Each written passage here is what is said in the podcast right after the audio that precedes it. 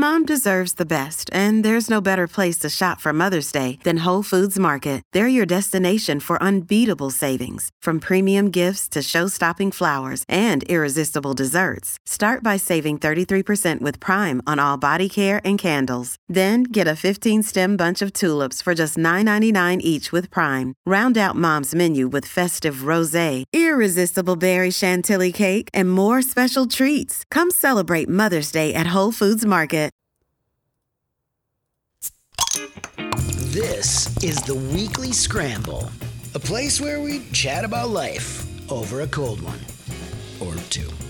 It's time to belly up to the pod with Mike Fratelloni and your host, Chris Reavers. That's right. It's the weekly scramble here on the Garage Logic Podcast Network. My name is Chris Reavers. Mike Fratelloni would normally be with me. Mike is out today, as is seemingly everybody else within the walls of Hubbard Broadcasting. But fear not, Reavers has decided to show up, and in addition to putting together a best of Garage Logic, we are going to do a weekly scramble this week. And in studio with me is my brother from another mother. His name is Ben Quam from Surly Brewing. Ben, it's been too long since you have been in the studio. Welcome back. How heavy is that giant S you wear on your chest? And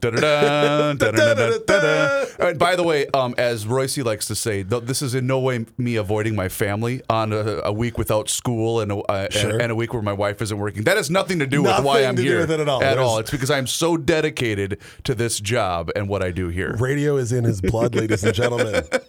So uh, I wanted you to come in for a number of reasons, and I was kind of bummed Mike couldn't join us this week. But uh, you and I attended the Vikings game together on Sunday, and you were talking about the comings and the goings and everything going on with Surly. Can you just kind of give me maybe a, a status update on both Surly, but also the the craft brew scene in the state of Minnesota as a whole? Are, are, are we out of the woods with the pandemic? are we back into the woods with the pandemic? Where I think are we're we? just I think we're just running around the woods pretending like we know where we're going. Okay. Is really where it is. Okay. Um, I, I think that anybody uh, that's selling anything right now would agree with me that now is is the best time or a better time than any to support what you love and to support your local community. Totally agree. Anything that you can do to buy things that are made close to home that are sold from stores that are bringing it in and and bringing it to you in your community it's always just going to be the better choice and right now those dollars mean so much more than anybody can Right. can believe um, as far as the beer uh, industry goes, you know, people have been continuing to to consume alcohol a little bit more at home than they used to. So um, our bar and restaurant partners and our stadiums, everybody's still a little bit slower, but they're building back. They're trying to get back to where they were. Um, for us specifically, it was the same thing. You know, we were closed for almost ten months in the beer hall. is that right? Yep, we got Wow. the we got the reg- regular restaurant beer hall open. Incredible staff out there, just killing it. And then we finally, about a month ago, we got the pizza restaurant up and running. So the pizza restaurant is is uh, killing it as well. Because I was there the Tuesday night before Thanksgiving. We had a going away party for one of our sales guys that that, that moved on to another uh, company, uh, and I remember being there. And the food, I forgot how great the food is at Surly. Obviously, this just in, the beer's not bad either. but the food, I forgot how great the food is at at Surly Brewing. It really is. You know, it was a it was a dream um, going back to when when the beer hall was sort of first visualized. Um, Omar has told the story a couple times about just cruising through um, some of the legendary beer halls in Europe and being like, why don't we have that here? We have tap rooms in other states, but at the time that wasn't a thing we could do in Minnesota. So the Surly bill gets pushed through. We can have tap rooms, and then he wanted to have his place where everybody can gather, and that's kind of that's what brought me to beer. It's what brought me to the bar industry. Uh, Yeah. You know, even before I got into beer, kind of back when you and I met, Chris, was the idea of I like the idea of pro- providing that hospitality and that space for you to forget about your problems, for you to just relish the loved ones around you and have a good time. And to me, cracking open a beer is a great way of doing that because the person sitting next to me could be a multi multi millionaire and I could be barely getting by with my tens of dollars. And that beer is the same. It, We mm-hmm. we have that beer. We sit down next to each other. It makes everybody that same level. And I think that that vibe when you're sitting at a beer hall and you look around and the drinks are the same price for everybody and we're all just talking and we all have something in common that we've had a lot on our shoulders or we're celebrating something or we just need a little bit of time away to relax and breathe so that when we go home none of that stuff is still sitting on our shoulders And that's what that place provided for me before I ever worked for Surly. Mm-hmm. And now I love being able to bring my friends down and be like, hey, let's have let's make a night of this. Let's have a good time and let's celebrate again with great food and great beer. It goes hand in hand. So you're not sacrificing one for the other. And anywhere that you can find that combo, you're going to find people that are happy and reveling in that moment. Yeah, and I know one of the things too that people should know about you, Uh, because you've been on the show a number of times, and one of the things that people should know about you is, in addition to working in the craft beer industry with one of the biggest brands going right now, you are also a giant foodie. Yeah. I mean giant foodie between Physically you. and metaphorically. Between between you and Mike Fratelloni and Rookie, Yeah, oh, you yeah. three guys go to more restaurants than anybody known to man. Yeah, but I have to ignore Rookie because he like he's lost so much weight. He looks so nice. Like I feel like I can't include him on on the on the crowd. You know, Because his new, he will not shut up about it. The place that's by you guys, uh, is it Joey Meatballs? oh Joey Meatballs over in the Malcolm Yards Food Hall. So how close is that to you guys? Walking distance. That's what I thought. Yeah. He he will not stop raving about that place. I every single place in Malcolm Yards is incredible. Um, I really love that we're we're getting more of these food halls. I like the idea of walking in and grabbing one thing here and one thing there and kind of bouncing around. Um, Joey Meatballs is great. Chef Hedquist is awesome. I've followed him through a couple different restaurants, and everything that he's always had on his menu is delicious. Yeah. But you also got Rectangle Pizza. Um, you got uh, Bebe Zito, the burger joint there. You got. Um, um, oh man, I'm blanking. Bagu, the sushi joint in there. You can get something from all over the place. There's incredible empanadas there. Like you can get. I love doing. I spent way too much money, but I literally dropped like forty bucks. But I got one thing from each place, and then we just sat and kind of sampled and went around. See, that was where I was going. Going is because, you know, obviously the the the service industry as a whole took a massive hit two years ago, and we all we all are very well aware of that. A lot of places didn't make it. Um, Some places are even still struggling to get by. Is that going to be the new concept going forward in 2022 and beyond? The fact that you're going to be able to partner with because I look at it this way.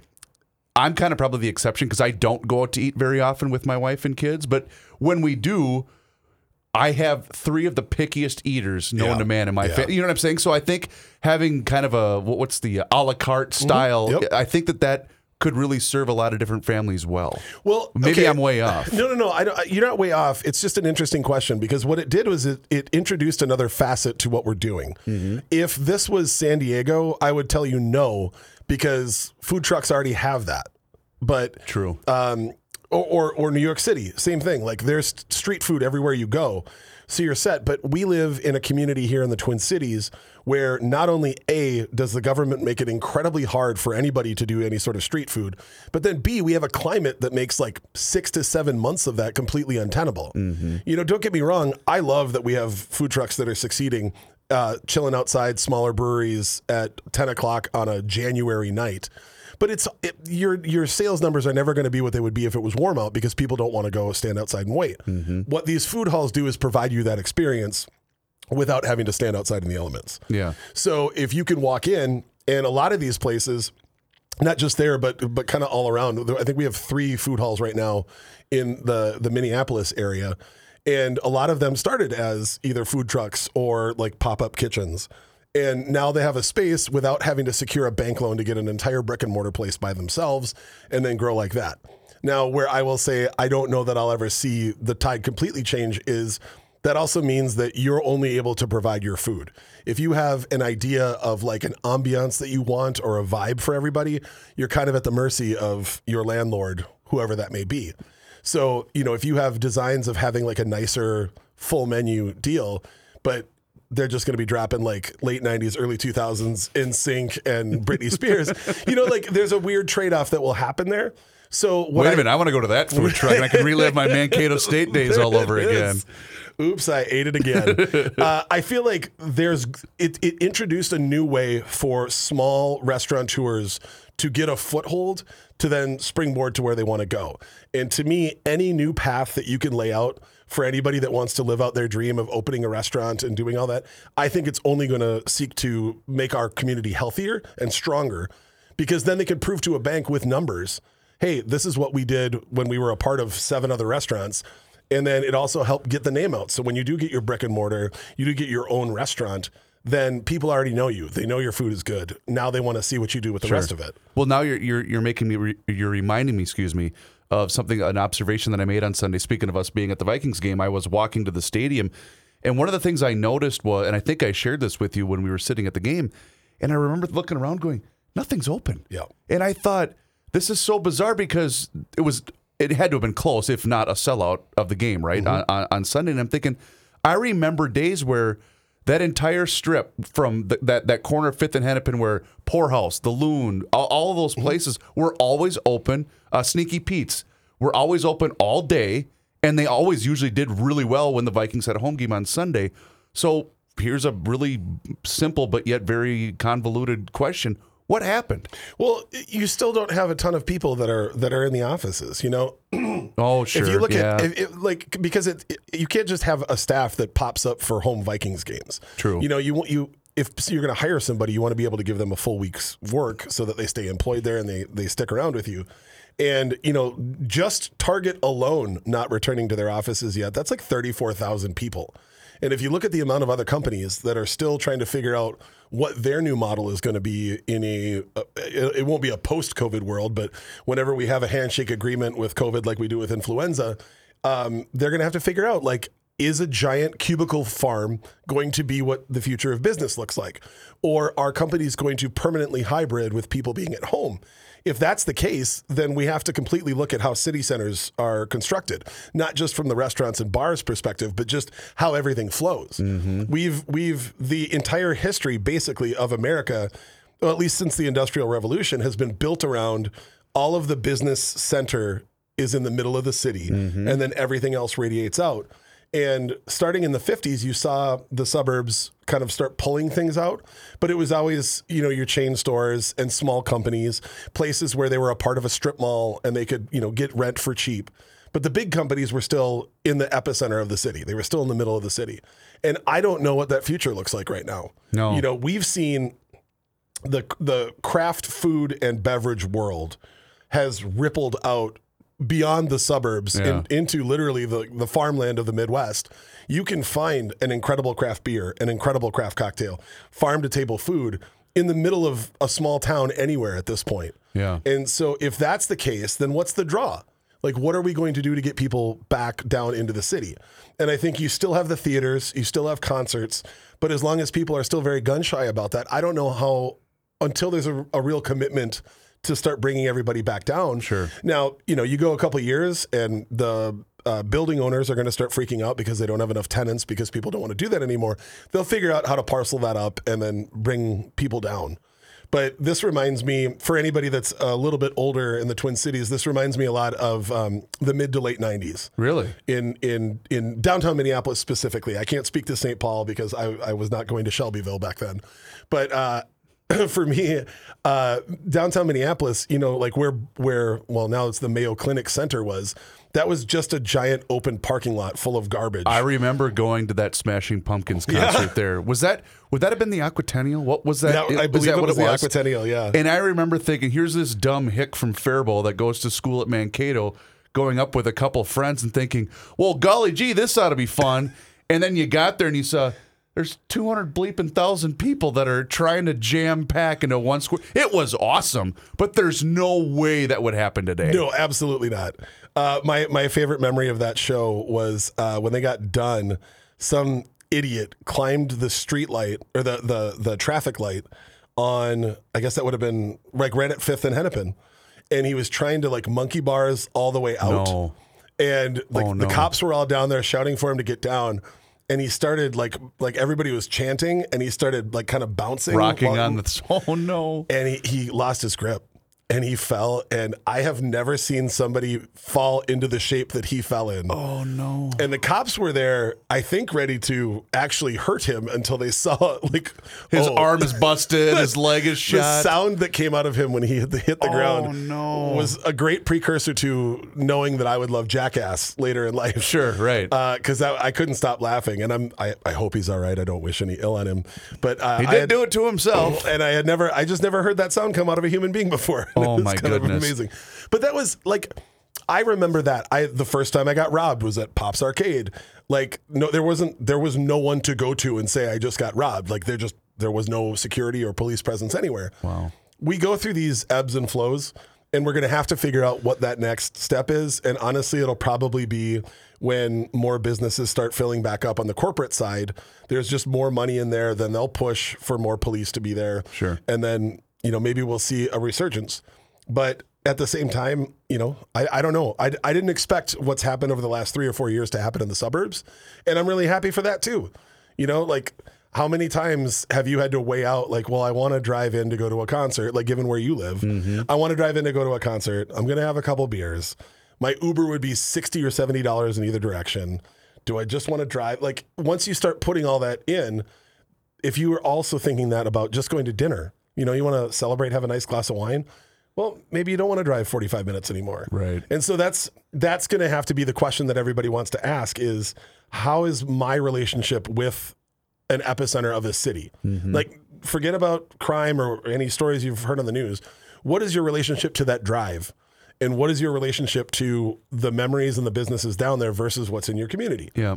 You know? And that's the thing, I guess, because for me, you know, I've worked in and around downtown Minneapolis since 2001, um, when I first was uh, got out of school, and I remember thinking just the same thing, like kind of how how man, there were so many fun summers. But again, your life changes, you have kids. I, I get all of that, but I guess what dawned on me was I always have a route when I go to US Bank Stadium. I have a great parking spot that you know very well, but I'm not going to divulge because it's do. always it's a great spot. It's cheap and it's walking distance.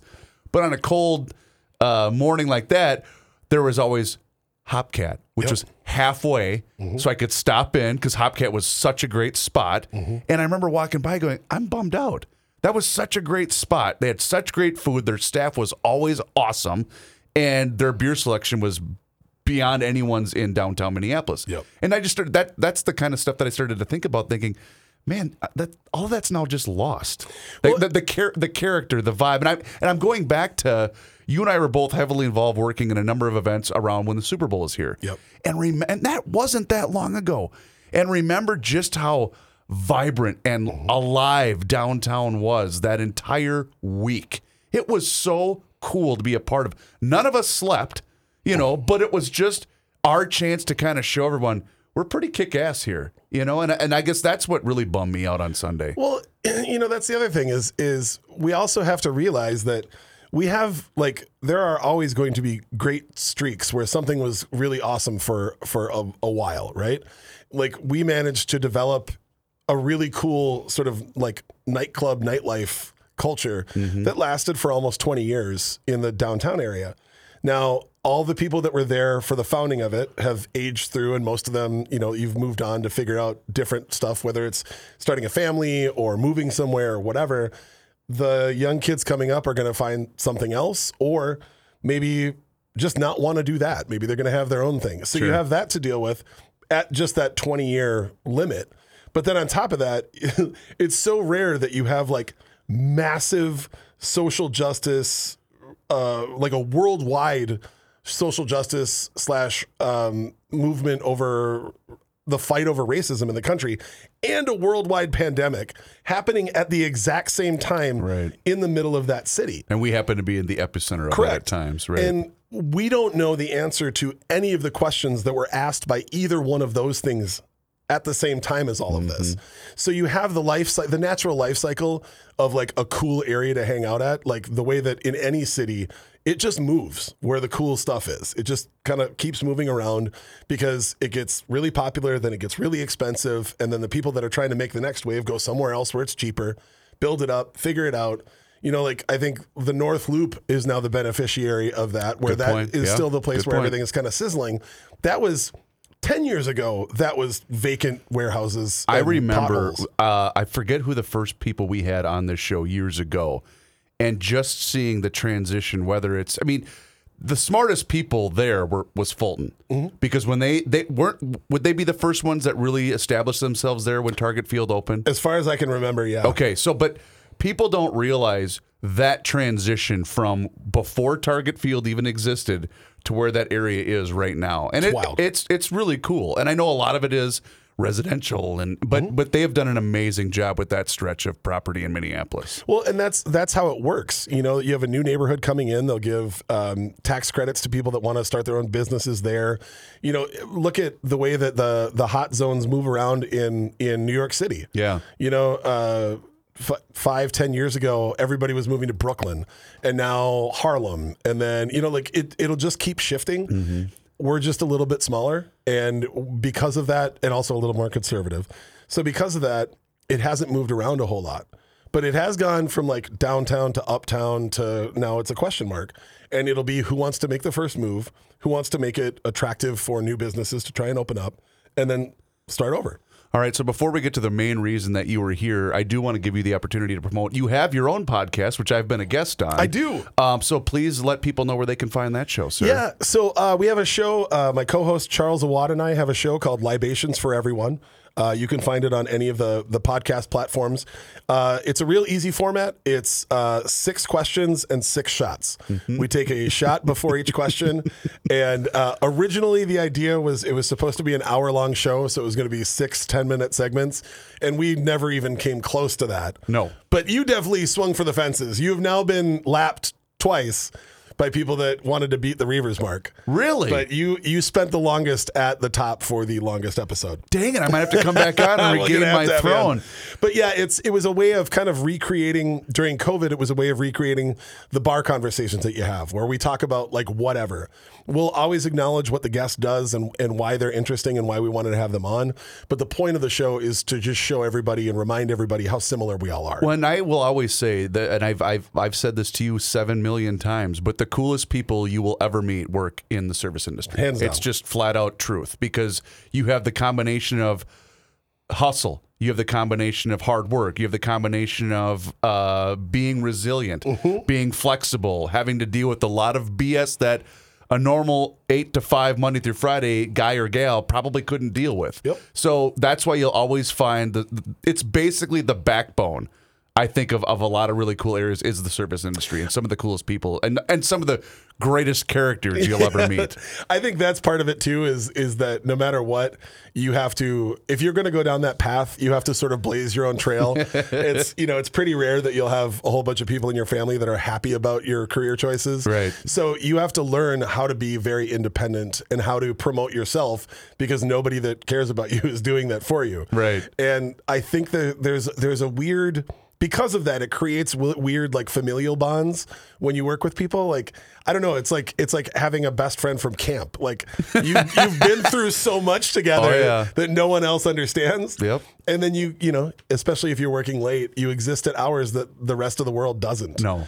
and there is People don't understand what it feels like when the clock strikes 2 a.m. on Sunday morning slash Saturday night. No one knows what that sense of relief truly, truly is. Where you go from 45 minutes earlier, I'm angry, I hate everything, I want this to be over, to at 205. I just want to give everybody a hug because it's done. We made it. We made it through. There's, I got I got asked one time uh, what my favorite sound in the world was, and I'm not allowed. I was not allowed to say music.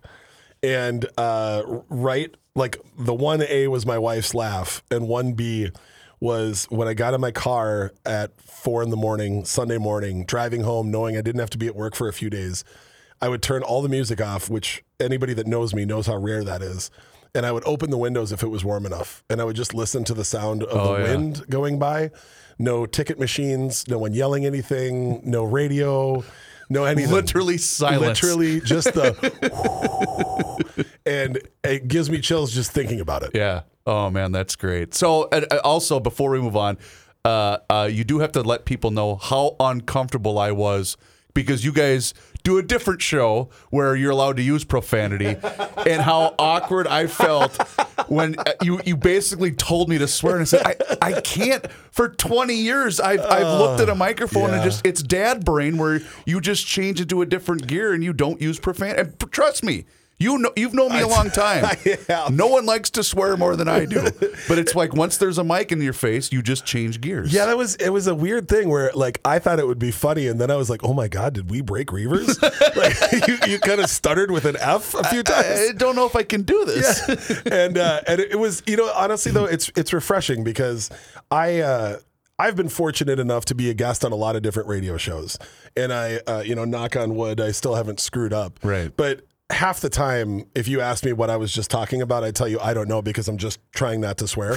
That's like all I'm all I'm saying in my brain over and over is don't swear, don't swear, don't swear. Right, right. So the fact that you can internalize that so much where it's almost hard to get yourself to do it in front of a microphone Yeah. is probably one of the myriad reasons you're good at what you do for a living. well, thank you. I appreciate that. Because. I am, I am literally an eyelash away from an f bomb at all times. right on a moment's notice. So you brought in a couple of T-shirts. We're nice enough to bring in a couple of I for did. myself and Mike Fratelloni. Ben, I can't believe this.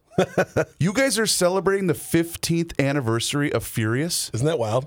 That's insane. I, I mean, obviously, it all makes sense given the timeline, but I never would have guessed. If, if you had asked me, how old do you think Furious is? I'd say, oh, I don't know. It can't be 10 years, but Yep. 06, it debuted. It's, it, Was it 06 or is it 07 into the new year? I, I, I believe it was 06 Okay. when I was there for the first pouring. Okay. So, yeah, I'm almost sure that's how that works out. That's crazy. So um, I didn't work for the company. Uh, I knew Omar tangentially, and uh, I knew Todd through one of his former coworkers. And uh, I had opened a bar with some friends of mine, uh, working. Not I was not one of the investors, but I was working with them to open a new bar called Mac's Industrial Sports Bar. sure. And um, our idea, their idea, and our idea was to try and create like a bar where people in the service industry could feel like they were welcome at all times. Like the big push was to have a kitchen open till literally the last minute so that people that were getting cut could still get somewhere and get a, a warm meal. And then we wanted to have drinks that people wanted. So we wanted to try like the craft beer scene was just kind of getting going. Sure. Um, you know, we had had Schell's forever, and Summit had been around, I think, since '83, and um, Jorg had been around and then left. But like the the modern craft beer movement was just kind of getting its legs underneath it, and uh, we got invited to um, to a first pouring. And it doesn't feel like it's that long ago, but I, I sort of look at this the same way that I do like my friends' kids that I see infrequently. Right. Where like all of a sudden your son that I carried around like a football is like five feet tall. and I'm like, wait, when did that, how did that happen? And then you think about the math and you're like, oh God, yeah. Like thinking about that day when we all went and we had uh, Surly Furious and Surly Bender for the first time. Were tho- those were the first two Those beers? were the first two beers. Okay. And thinking about that, that was in the back of an abrasives factory, which eventually became the Brooklyn Center Brewery. But that was just in the back of a, an abrasives factory. And there was a single metal cart with a basket of potato chips and a basket of pretzels on it. And I was standing there with my chin strap and my mohawk, because that's how long ago it was. and and we all really liked Furious, mm-hmm. but we all unanimously agreed that there's no way Minnesotans would ever drink that. But we definitely bet that Bender would soon overtake Newcastle as like the brown ale ish that everybody would want to go for. It's perfect. It's easy drinking for Minnesotans. Like we're all good. And we put them both on tap. And within a couple months, Furious was like lapping it three times. Well, and by the way, shout out to Mac's Industrial because it is it is a great hang uh, for anyone that's in, in the city. Whether it's oh I'm meeting I'm meeting somebody for lunch, go to Mac's. Yeah. I- If you're just having a couple of drinks before a Twins game, go to Mac's with your friends because you and I have been there nothing short of a dozen times together, and it's absolutely one of the one of the best uh, one of the best bars in, in, this entire city. And the other thing I like about it is you, you and you hit on it earlier. It's the place that bartenders and servers go when they just want to kind of unwind. That's the kind of vibe and that's the kind of hang of that place. And that's, it's like a magic thing. You can attempt it all you want, but it's kind of a magic thing when you hit it right. And I've noticed as I've traveled in my adult years that I find that bar in every city I go to. Really? And there is a there's like a simpatico that happens when you walk in. You just know it. Mm-hmm. Like you take a deep breath and you look around and you're like, oh shit, I'm home. Oh, I oh, got shucks, you. I'm home. I got you. Sorry. No worries. See, there it is. All right, so you just poured me something. This looks like it has a bit of a sour tint to it. Tell me what is in my hand, Mr. Ben Quam from Surly Brewing. So this is Serpents in the Garden. Uh, I wanted to give you. I do know that you love you love some sours. I do. Yes, I do. and you love some IPAs. So we're going to start with a sour, and this one is uh, I believe it came in at nine four. Oh boy. Nine four. Okay. Nine I- four. Is this available right now? Tis. Okay. So it's a uh, a strawberry and black currant fruited kettle sour. Oh my goodness gracious. You know what's funny? obviously, given my very limited knowledge and run on doing this show, I probably would have guessed it was a sour. But if you were the average, you probably wouldn't have. If because the thing is, when you when you tell someone it's a sour beer, it's immediately off-putting to some because it's a very uh, polarizing beer. But this is really good. There's it's there isn't that really hit you in the face bitterness that comes out right away. This is a really good beer. There's there's a couple things that work there. One is that we don't have a facility to do like wild ferment sours. You can really let stuff go and let literally the the bacteria like make it as funky and wild as as you want. But that has to be done in a separate facility because if that infects anything else, You're you, screwed. You won't be able to get that out. Correct. So What is, by the way, remind me because I should know this answer. How much longer of a process to make a sour beer is it as opposed to just a regular IPA? it depends on how crazy you want to go with it. Okay. I mean, there there are barrels that can sit for years. wow. Um, you can cellar sours just as you would uh, like a Russian Imperial Stout, and they'll change. Like they'll continue to kind of move around. Those won't get more sour, but their flavors definitely will will change as they go. wow. But the nice part about a kettle sour is we can do it relatively quickly. Um, and then it lets the fruit breathe. So for us, this is something that we can do that we don't have to worry about infecting other batches of beer, and it still can hit a flavor profile that we don't normally hit. You know, when you think of surly beers, most people think of really bold, usually really hoppy, really big beers. And we hadn't done a lot in the fruited category. And we kind of, um, right around the time that the pandemic started, we kicked out Grapefruit Supreme. And that was Which uh, is a fantastic beer, by the yeah, way. four and a half percent tart perfect, wheat ale. yes. It is. It is. It. I by volume, I probably drink that more than any other beer we have. And have. this is not an insulting indictment, by the way, but this, th- folks, that's the kind of beer that Joe, the Grapefruit Supreme, is perfect lawn mowing beer because it's what did you say? It's four point two, 4.5. four four point five. In the summertime, it's hot. That's the perfect lawn mowing beer. 130 calories in a can. Like you can crush them and not really feel too guilty about anything. I love that. So our brewers were like, okay, well, we're doing that. Like let's let's get weird with it. Let's see what we can do, you know, further down that. So they started experimenting with a ton of different fruits and they wanted to make something a little bit bigger and here we end up with something that's uh, more than double the ABV. And if I didn't Yeah, tell you that, I wouldn't have guessed that. Never. Nope, I never would have guessed that. I would have guessed this. This is maybe around five. The first sip I had of this, uh, I was handed a, a glass of it at a goodbye party for one of our good friends and former coworkers. And I, I mean, it was a hot day. It was like 90 out. Oh, perfect. And I had done what I normally do, and I started talking on my way in, so I never actually got inside to get a beer. So I've been standing outside in the hot sun for half an hour, and somebody hands me one. I took it down in three gulps. and he goes, dude, that's nine and a half percent. And I was like, well, looks like I'm gonna go get some water. right. Uh, because uh, so my curiosity is getting the best of me here. So was this something then that that started in the tap room, became popular, and then someone said maybe we should can this thing? Uh, as far as Grapefruit Supreme goes, no. That was a that was a very um, thoughtful approach to what can we what are we missing in our portfolio Okay. that people are asking for. Same thing applying to this one then too. This was okay. If that works, then what else do we want to do? Like, there's there's a never ending supply. If you look at the creativity that comes out of our production team, like our brewers, there is a never ending desire to try and figure out how far down the rabbit hole you can go in every style with every idea. Cool. And we're fortunate enough to have a tap room the size of ours where we can have, like we do today, 24 beers that are not in market on draft Wow. and we can let the crowd dictate what we're going to make. What are we going to what are we going to sell? What are we going to bring to liquor stores? What are we going to bring to bars? It's a every day is an R&D for us. Every day we get to get actual data on what people like, what are they drinking and what are they going for. And it allows us to get a better handle on where we want to go. You know, I think every idea I have is a good idea. My wife will tell you how few of them are actually good ideas. And I think everybody has that, right? and so if you can have a bunch of strangers come in and not know that they're even participating in this, but if we look at over a week, over a month, over a year, where did we see people? What flavors were people drinking? Where were they going? What were they asking for? And then we can start to work on, okay, well, let's try something in that category. The Grapefruit Supreme idea really came out of we didn't want to make a seltzer because everybody else was doing that. That's so that's where I was going to go so next. what Go can ahead. we what can we play with that's adjacent to that? Mm-hmm. Well, what do people like about that? I don't know that they're necessarily thinking like I just want sparkling water so bad. Because for years people looked at me like an alien when I told them that I just casually drink sparkling water. I enjoy that. So it wasn't like a desire for people to want to put booze in that because there's vodka sodas at every bar everywhere. It was to me it was the idea of a lightly fruited, not, you know, uh, Coca-Cola where a third of the can is just raw sugar people wanted something that had flavor but wasn't over the top that could that you could have a few of and not be sick of. I think I have the answer to that. And again, I'm not someone that has ever worked one minute inside the industry because you know way more about it than I do. But I think what happened, and this did start before the pandemic hit.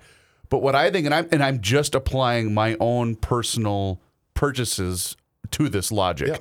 But I think what happened was people started to say, "Man, I love."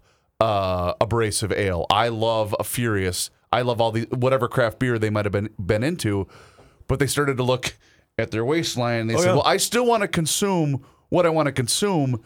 But I want to cut down on the calories a little bit. I think that had a big, big play in I, this. I 100% agree with you. and I'm also coming over there. You keep talking to get more of this. it's a, it's a big ask to to for every single thing to be you know high in calories like that's a we we do have to pay attention to our lifestyle what else we're doing where else we're going and i think that that's that's okay to factor in and if we're going to go for something that's lighter in calories the the never ending drive is to try and figure out how do we make that taste as good as we can But here's where I think the seltzer world jumped the shark. And I, Fratelloni and I, I guarantee we talked about it on the show. I don't even remember what store I was in. I no, I do remember. Um, speaking of supporting small business, I you know when I go get my stuff, obviously I support our friends at Elevated as much as I can, and and and. But I always try to make sure I I visit the. There's a little tiny liquor store that's in Carver, Minnesota. It's downtown. I don't know if you're familiar with it, but it's it's the size of this podcast studio. It's not very big, but I at least try to go there once in a while to, to support them because they're you know the good people in my hometown. Blah blah blah. And I remember walking in there, and it was during the summer because I was on my way to a baseball game, and I thought I'd pick a few things up for the fellows after the game. And there on the shelf, I saw truly ice pops, as in what you would eat as a kid, you know, a freezy pop. And I looked at the guy and I said, You've got to be kidding me. He goes, Yep, they're just going to keep rolling, man. Mm-hmm. And I'm thinking, A, how dangerous is that to have that in your house, especially if you have kids kids around? But B, does America really have they requested freezy pops in alcohol form? And you're nodding your head like I'm I'm the idiot here. No, no, not at all. We we we live in a society that is based around the uh, the old line from Jurassic Park. We se- spent so long asking if we could that nobody asked if we should. that is a great line. and that's like no matter what, we have this ability. And I I've never. I've spent a little time overseas and I've lived overseas one other time. But like this is where I know the culture like through to my bone. And we we have this desire of if something is a success, then let's bleed every drop we can out of it until it is left a lifeless hulk on the ground, right? and that's what I'm seeing. Like the original reason that people went to seltzers in my in my world, my friends that loved seltzers, it was something that that after you, you know you had had three IPAs, your palate's burned out. It's a hot day. You want something refreshing that not going to kill your palate. Yep. The lighter calorie thing also really helps in that. Cool. Okay. So I have one little package that I can bring with on the boat, or I can bring to a fest, and it's easy for everybody to consume that. Then they're like, well, but what about the people that actually like the flavor of like mellow yellow or Mountain Dew? Let's call it seltzer, but put just as much sugar, maybe even more, and then a little bit of booze in there, and then we'll sell that. And now you have like the second and third lines from a lot of these seltzers are 250, 300 calories per slim can. And it all they're doing is making alcoholic pop. But because they got everybody to like the first stuff, then they're like, well, I like that brand, so I'll just keep going. Right. And now, I mean, whatever integrity was there, you're bleeding it out. It is. me. It is funny too to walk into wherever you're going into, whether it's elevated or name your other big store, but just seeing how much shelf space now. Where that I mean, you you may have found one door with half of it consumed with a seltzer, and now it's it's half of the quote unquote craft beer area. You- Well, you know my favorite my favorite thing, and I don't know if if I don't know if, if normal people ever look at stuff like this, but I'm an people. insane person. So um, what I love is seeing how if you really want to know the effect of White Claw, just specifically as a brand, look at how many of those other products that came afterwards are white packaging with like thin text. Like everybody tried to figure out, like it's almost subconsciously telling you that this is it's healthy and it's fun, Right. And go for it. And I had it was all big big colors or dark stuff until White Claw, and now there's probably seven or eight SKUs that are all together in there that are all the exact same, just with slightly uh, slight variations on the font. So I had a. I'm trying to re. I'm trying to find it, but I had a story about just White Claw, but it does give the listener an, an indication of how much the seltzer game has exploded. And I'm not going to find the exact article that I read a couple of months ago, um, but this one is is is about it. Okay, on the sales front. White Claw says it contributed over $1 billion in growth to the hard seltzer category last year. Yep. They outsold. Uh, I have not seen this verified, but uh, I read an article um, early this year. They uh, White Claw outsold Bud and Bud Light in America in 2020. You are kidding me. Nope. That's that. That was when like it kind of shook me. Like that's how big it is. Who is the parent company for White Claw? Is is it White Claw, or, or are they owned by a, an InBev, uh, whatever, uh, somebody larger if I than rem- that? uh, no, if I remember right, they're owned by Constellation Beverages, which also owns um, like Cuervo and Patron Okay. and Corona. More than the next two largest growth brands combined, the global hard seltzer market is expected to experience a compound annual growth rate of 16.2 percent to the year 2027. When when was that article written? Uh, da, da, da. April 1st of 2021. so they're already they're already walking that back. It was a, it was not a good summer for seltzers. Really? Yeah. So it's This see, and this is why I have you on because you're the expert in this regard. it's it's fascinating to watch where the trends are going. But now um, there was a huge investment race after all those articles were coming out, and then when people were you know looking at the Q2, Q3, and going into Q4 um, profit ledgers. Everybody's like, "Wait, oh, this we're not seeing that growth. What's going on?" And then now everybody's pumping their brakes because they're what happened, do you think, in your opinion? there's there's only like so much that you can do. And everybody was expecting that all of these new lines that we were just talking about are going to perform the same way that those original seltzer lines did. So you're saying the market got saturated? it's already saturated. Okay. And so but it's saturated not by a whole bunch of niche pop-up places all around local communities doing it. It's these five companies flooding the market with 12 different versions of all of their cans.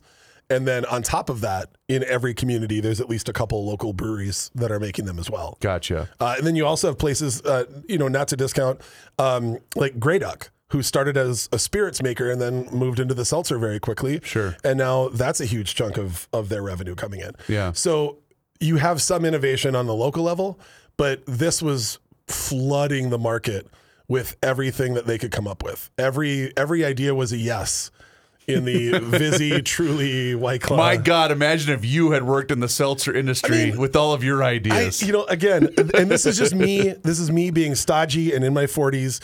But like when I saw the sparkling iced tea seltzer mixed pack come out, I was like, it- it- who was in the marketing meeting being like, guys, y- you know what we're missing is carbonated tea because that's what all the kids are drinking.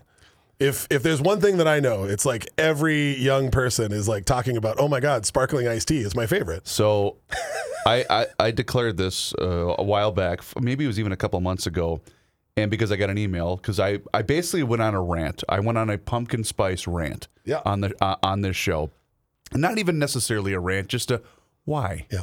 Why do we need? And again, I like. I I don't drink a lot of coffee. I know you're a big coffee guy. But I don't drink a ton of coffee. But you know what? I will go to Kwik Trip and get a pumpkin spice cappuccino or whatever because it's good. It's a perfect fall coffee. And then someone said, "Hey Reeves, uh, you should try the pumpkin spice seltzer from Bud Light." Get out. And so I I saw a the fall flannel pack, and I went, "Are you are you ki-" Ben?" You got it. It was good. Yeah, I look. I And again, so so I tried it. It was really good. I'm glad it was just a limited time. They, they, they and they perfectly played on my Minnesota heartstrings. It mm-hmm. was apple crisp and toasted marshmallow. Of course. And maples, I think maple syrup. I can't remember in, in addition right. to pumpkin spice. And I'm thinking, well, this is me. It's saying, hey, Chris Reavers, you love fall. You love watching the World Series. Why don't you go home, build a little fire, put the ball game on, Reavers, have a seat, crack a can, And then I thought, three. oh man, I really like this. And then and then there was another one that came out where it was Christmas themed, and it was um, eggnog, and it, I wanted to vomit. It was so bad, the, the the Christmas version. But anyway, so I get it, and I, I'm. I'm I'm ripping it, yet I'm the one that's guilty of it. Well, and that's and that's again, that's why I went back to that. Every idea that I have, I think is great. You know, just because it's it's the thing that I think doesn't mean it's it's not perfect for somebody else. But again, you're we're not creating many more new customers. You know, yes, every year a bunch of people turn 21, but overall, how many of these people are you expecting that are buying your regular four pack variety pack religiously, right? They're buying it a couple times a week. How many more of your variety packs are you putting on their Right. shoulders to buy that? Right. You know? Like that's that's always the question that I ask. And then at the end of the day, a soda stream, fresh fruit, and or some LaCroix, LaCroix fresh fruit, vodka, gin, tequila, you can just make your own. so when it's not the middle of the summer and you're going out on boats or you're going camping or whatever, that's also my question is like, are is this a super necessary product? Like I can't just make a beer at home, but I can make a hard seltzer at home like that. you need one now? I got you. Right. And I can make one if I only need to make one. Right. exactly Right. and so that's always that's always been my my question mark is what is the longevity of this and how long does this last and i don't know i've i've already been proven wrong by seltzers so i have no problem eating crow on this Mm-hmm. but i will say it's hard for me to really think that this is going to be something that this type of growth like we were just talking about can possibly sustain itself seltzers are here to stay period Sure. but that kind of growth i just don't think we'll see So one of the things I do want to mention um, is our friends down at Harmony, Minnesota. Harmony Spirits is the name, and you know what? They have been a great partner with us here on both the Weekly Scramble, but also on Garage Logic. Uh, they're great people. Ben, I don't know if you're familiar with our friends at Harmony Spirits, but it's handcrafted spirits made in Harmony, Minnesota. Their whiskey. I know you're a whiskey guy. I am. Their whiskey. If you ever have the chance, Yeah. and maybe I should have brought one in for you. yeah maybe how about Their that their barrel strength bourbon. yeah i'm in I still have, you know what? I still have one at home because. I stole Rookie's bottle. Um, I still have one at home. I will absolutely set it aside for you because. I know you're, I know you're a huge whiskey guy. But uh, if you could do us a favor, please go into your local liquor store. Please continue to ask for the Harmony brand by name.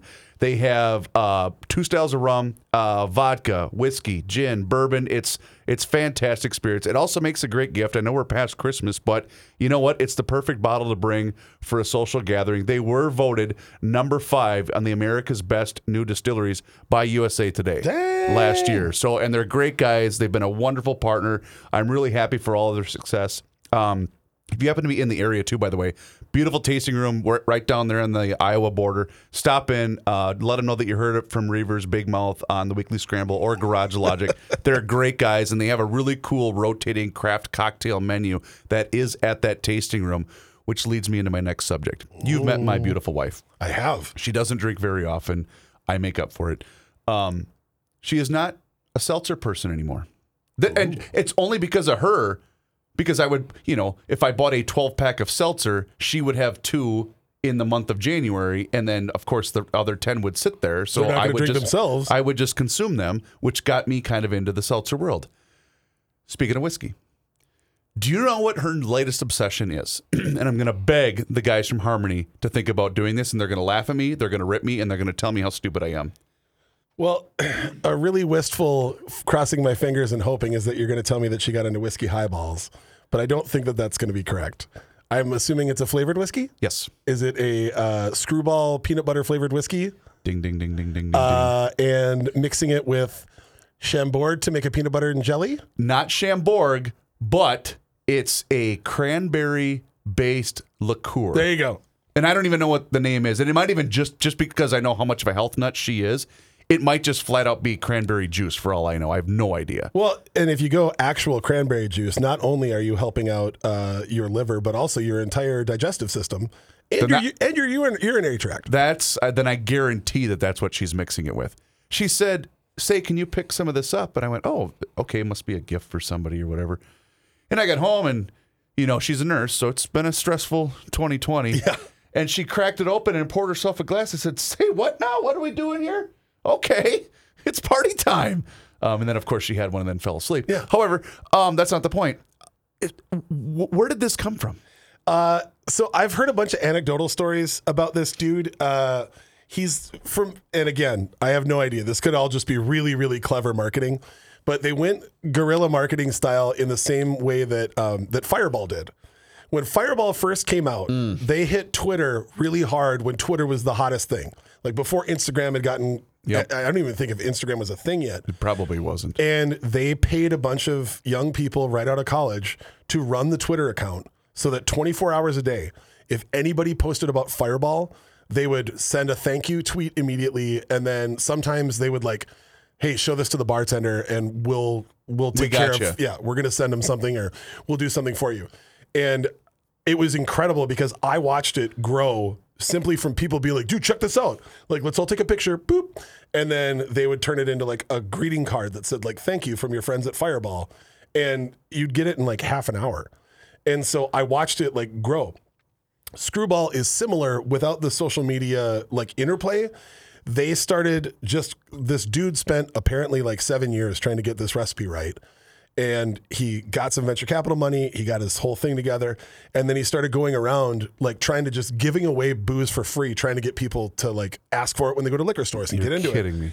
And the the story that I have heard from like three different people was that um, it really broke when he got a bottle backstage to the Foo Fighters, and Dave Grohl brought it out on stage. No way. And was like, "This stuff is amazing," and like took a huge pull. And then everybody like that that hit social media and went super viral. Everybody started asking about it, and then he started growing it from there. Uh, I again, I am not an overly sweet person, and I am a person who will always go towards like the simplest thing is the best thing. That is not a product that is made for me in any way, shape, or form. But, but I will tell you that if you take a shot of that and you drop it in the chocolate milk stout from our good friends at Dangerous Man Brewing, it is impossible to not Shut the front door. swoon through the back window of your house. It Okay, now I'm making another stop. I'm going to Dangerous Man after this today. Yeah. Wow. I wouldn't have even thought of that. I mean, I'll straight up tell you, uh, I'm I'm not proud of this, but we did try it with uh, Surly Darkness, and it was incredible. Uh, I had I had poured out Darkness, and I thought I had emptied the bottle, and there was a little bit left to the bottom, and it was like, well, I mean, Duh. we- in the name of science, we should probably attempt this. and it was it was amazing. Wow. I, I get that is one that I understand why people like. I totally get it. That's just never going to just be not for you. Something that sweet just will never be for me. Yeah. I will always go dry, bitter, savory. Well, and the thing is, like, I, you know, and I get why, why it's become an overnight success. Essentially, I mean, I know it's been around for a while, but because look at Jess. There's no way. There's no way that she would ever drink whiskey. Nope. Ever. Nope. She's, you know, it, she's she's mostly a vodka gal. Okay, now Ben is uh, opening up something else. He is, what are we opening up here, Benjamin? Uh, well, this is what I was texting you about. Uh, this will be hitting markets in probably about three weeks. Oh, so this is a never seen before product known to man. This is a. um, so you're familiar with uh, with Axeman, correct? Uh, yes. Yeah, yeah, I've heard of I've heard of Todd the Axe Man. So this is double bladed Axeman. Wait, what now? we took all of Axeman and turned it up. So this is a double IPA. What does it mean? Oh Jesus! Double dry hop version. So this is a double IPA version of of the Axeman. Uh Uh-huh. huh. Okay. Are you driving me home? No, I'm kidding. Um. Okay. First of all, scent is wonderful. It smells very similar to Axeman. Is now be, it's all the same stuff. beyond Furious. Is Axeman your next most popular beer at Surly? Uh, by sales, Yeah. Grapefruit Supreme. Oh, really? Yep. Okay. Um, Axeman's always going to be in our top five. It's something that we love. Okay. But it is at a premium price, and Sure. some, especially like, you know, bars that that survive on their happy hours that have a really low beer price. We understand. Like it's it. You can't always. Yeah, that's the appropriate face. I my wish. I wish everybody at home could see the face he just made. You know why? Because the there's two of the biggest Axeman fans I know are Johnny Height and Joe Soucheray. Yep. And I'm sitting there thinking, they've never had this before. and yet here I am, and I'm having it to myself, and I'm thinking because. Oh man, that's good. Well, that's will- real good. I will. I will declare this on the air. I love Soucheray, and if he ever needs anything, holler at me. I love Johnny to death. I know. And you just, Johnny, you just hit me up, and you let me know. I will make sure some of this appears at your place. That guy is a class act, and I will do Yeah. anything to put a smile on Yeah, his face. Johnny is. I mean, uh, you know, he gets ripped a little bit for some of his political opinions, but I, I have said this since day one. Johnny is easily one of the, my most favorite people working with in this industry. It's it's not even close. Um, okay, wow. So this isn't even going to be available for three weeks. Correct. Why are we waiting? Um, literally, this is just getting canned right now. Wow. So um, Okay. this came directly from the brewery. I swung by, and our good friends at Brooklyn Center uh, asked what I was up to. I told him where I was headed. I was grabbing some other things, and uh, they threw this can in there and said, "Well, you should probably have him try this." no. Oh, thank, shout out. That's awesome. So this will start going out on January 10th. Okay. This will start going out to stores. So that week, uh, it's a very very small batch. Um, the only place so that I can, literally get to the store when this is released, or it's going to be gone. Yeah, and ask ask your store like to get it. Um, and if the, the only place that I can guarantee you'll be able to have it is the tap room. Oh, there you So go. if yeah, you swing sure, to the beer sure. hall, for sure we'll have that on. Um, but yeah, then it's it's fingers crossed. Wow. Yeah, we just wanted to do something fun in the middle of the winter. This is notoriously the slowest time of the year for everybody because everybody That's makes smart. New Year's resolutions. Yep. Everybody wants to get healthy. Everybody wants to. So you're you're prying on Reavers. okay, Reavers was gonna uh, try to lose weight in January. Wait, wait, wait. We have a double uh, Axeman available for you. Um, well, I'm glad. So, is there an Axeman season, or is that just it's year round? It's year round. That's what I thought. Yeah, it's that that beer. Oh man, I it makes me so happy. I I love it very very much, and to have uh, sort of an interesting, fun new way of playing with it. Uh, this is pretty spectacular. So I've noticed just f- because of this being brought up, you guys are really heavily into the double IPA game. Is that is is the double IPA game still really strong? Uh, yeah, I mean, there's always like that's the nice part about about people that love hoppy things. There aren't a lot of other placebos that you can have that can mimic those flavors. So if you love hops, it's not like you can go to eight other places and get those same flavors if for some reason you don't feel like having an IPA. If you love hops, that's pretty much where you're going to get that expressed. Okay. So, um, like for me, I love the entire bitter timeline is my favorite. Amaros, like Fernet, uh, things that taste really medicinal.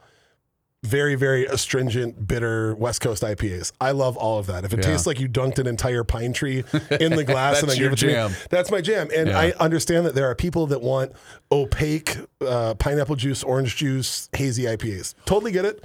Just not me. Now you're reminding me, you and and Ryan from Elevated again. Uh-huh. You guys turned me in because Ryan's a big West Coast IPA guy, and I remember when my wife and, and family we went out to San Diego, and Ballast Point had a limited release run, and I ap- the hotel we were staying at just so happened to be two blocks from the original Ballast Point Brewery, which is still open.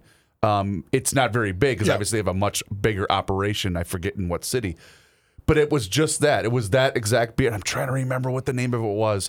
And I thought right away, oh, this is Ben Quam's jam right here. Yeah, and we'll have we have more stuff coming out um, this spring. We have a juicy pale ale called Logic Bomb that's dropping in April.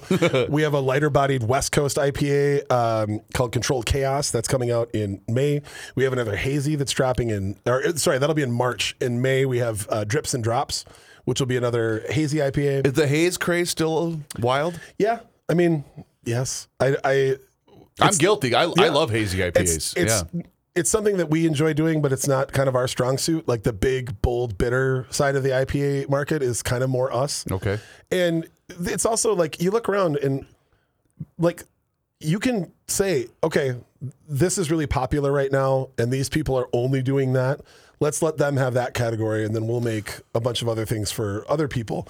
And I think sometimes that's okay in this market too. I'm do- not not speaking about Surly specifically, but every brewery, like it's okay to like focus on a few things and say this is really where our, our Well, heart and soul is. Isn't that basically the, the place up the street here, Blackstack? Aren't they primarily just a hazy beer operation, which is I think is really cool, mm-hmm. right? Absolutely. Yeah. Okay. Um, you know, you got um, like the guys up at Drekker, like super sweet Yeah, guys. yeah. Pretty much everything is like a murky IPA or like a really thick sour. That's what they are known for, and right on. I don't. I prefer really like crisp pilsners or really bitter like West Coast style IPAs. But that's just my palate.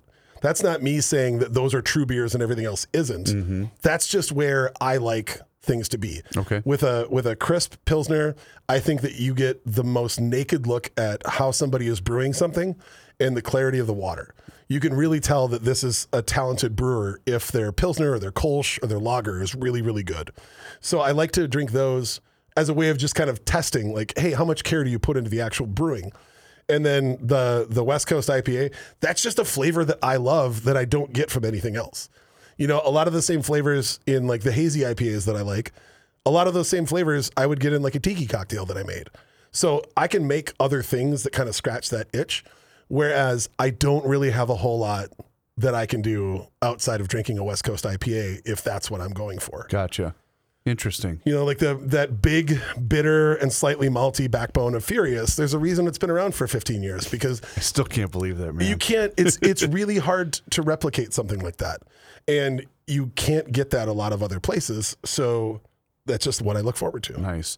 All right, Ben. Uh, before we wrap up, anything else we need to promote? Anything else we need to hit on from all of you fine folks at Surly Brewing? If you are currently listening, like right now, like you did not download this on podcast and listen to it two weeks later, if you are listening today, Today, meaning December 28th of 2021. correct, uh, we have the incredible humans from uh, Nixta in North Northeast Minneapolis are doing a pop up tonight and tonight only at the beer hall. Uh, we use their uh, their tortillas in our tacos on the menu normally. Cool. We brewed uh, a Nixta collab beer uh, called I think it's Lager al Pastor, but there's like there's flavors of lime in there. There's some charred pineapple in there. That beer is on right now, and then they're doing some some extra today only um, food items as well. Cool. Uh, it's I know what I'm having for dinner tonight. exactly. Yeah. It's uh, they're they're incredible. They're a, a little shop in Northeast Minneapolis, and they're um, making tortillas using nixtamalization, which is the way that tortillas were made pre-colonization in um, in Central America, and it's it changes. Like I, as we've talked about, like I love to cook and I love Yes, you do. food. I love all of that. That is something where if I just stop there and I buy a pack of those tortillas, it completely ups every single item that I make that night. nice. It's just, it's really, really good people making really, really good food. So what you're trying to do right now is you're trying to twist my arm and make me make that lengthy commute from Hubbard Broadcasting over to Surly Brewing to try to try some of these amazing tor- uh, tacos. You know, it's not a track meet; it's a marathon, Reavers. And I think if we can if, together, we might be able to get through that three block walk. awesome, fantastic. Thanks, man, for coming in. I appreciate you. What a pleasure to be here. And again, uh, given wh- what time of year this is, I just want to take a second and thank everybody out there who's supporting local restaurants, who's Yes. Supporting local breweries, who's supporting any local business at all. Uh, and just because the holidays are done doesn't mean that need goes away. Uh, so whatever you can do to support your local community, do that. And also, please, please, please, I'm begging you, add a little bit more kindness. Even if you think you're already a nice person, add a little bit more kindness into your day. Everyone is stressed. Everyone is tired. Everyone's having a tough time of it all, given what's going on. And a little bit of extra kindness and a little bit of extra patience is going to make everything better. His name is Ben Quam from Surly Brewing. He's one of the best in the business, ladies and gentlemen. Thank you so much for tuning in to this week's edition of the Weekly Scramble. And yes, we will be doing another edition next week when the entire Garage Logic crew is back in studio on Monday celebrating the new year. For Ben Quam, for Mike Fratelloni, my name is Chris Reavers. Thank you so much for tuning in. We'll do this again next week. And until then, cheers. At Grundhofer's Old Fashioned Meats in Hugo, they are your go to destination for everything that you need for your New Year's celebration. Over 130 flavors of brats bone in prime rib, boneless prime rib, beef tenderloin, porterhouse, ribeye. They are the place to go for your party celebration for this New Year's. Don't forget about the meatloaf, salmon. They've got you covered at Grundhofer's Old Fashioned Meats. Check out their entire selection online at grundhofersmeatmarket.com or just simply stop into their store. It's the north end of Hugo on Highway 61.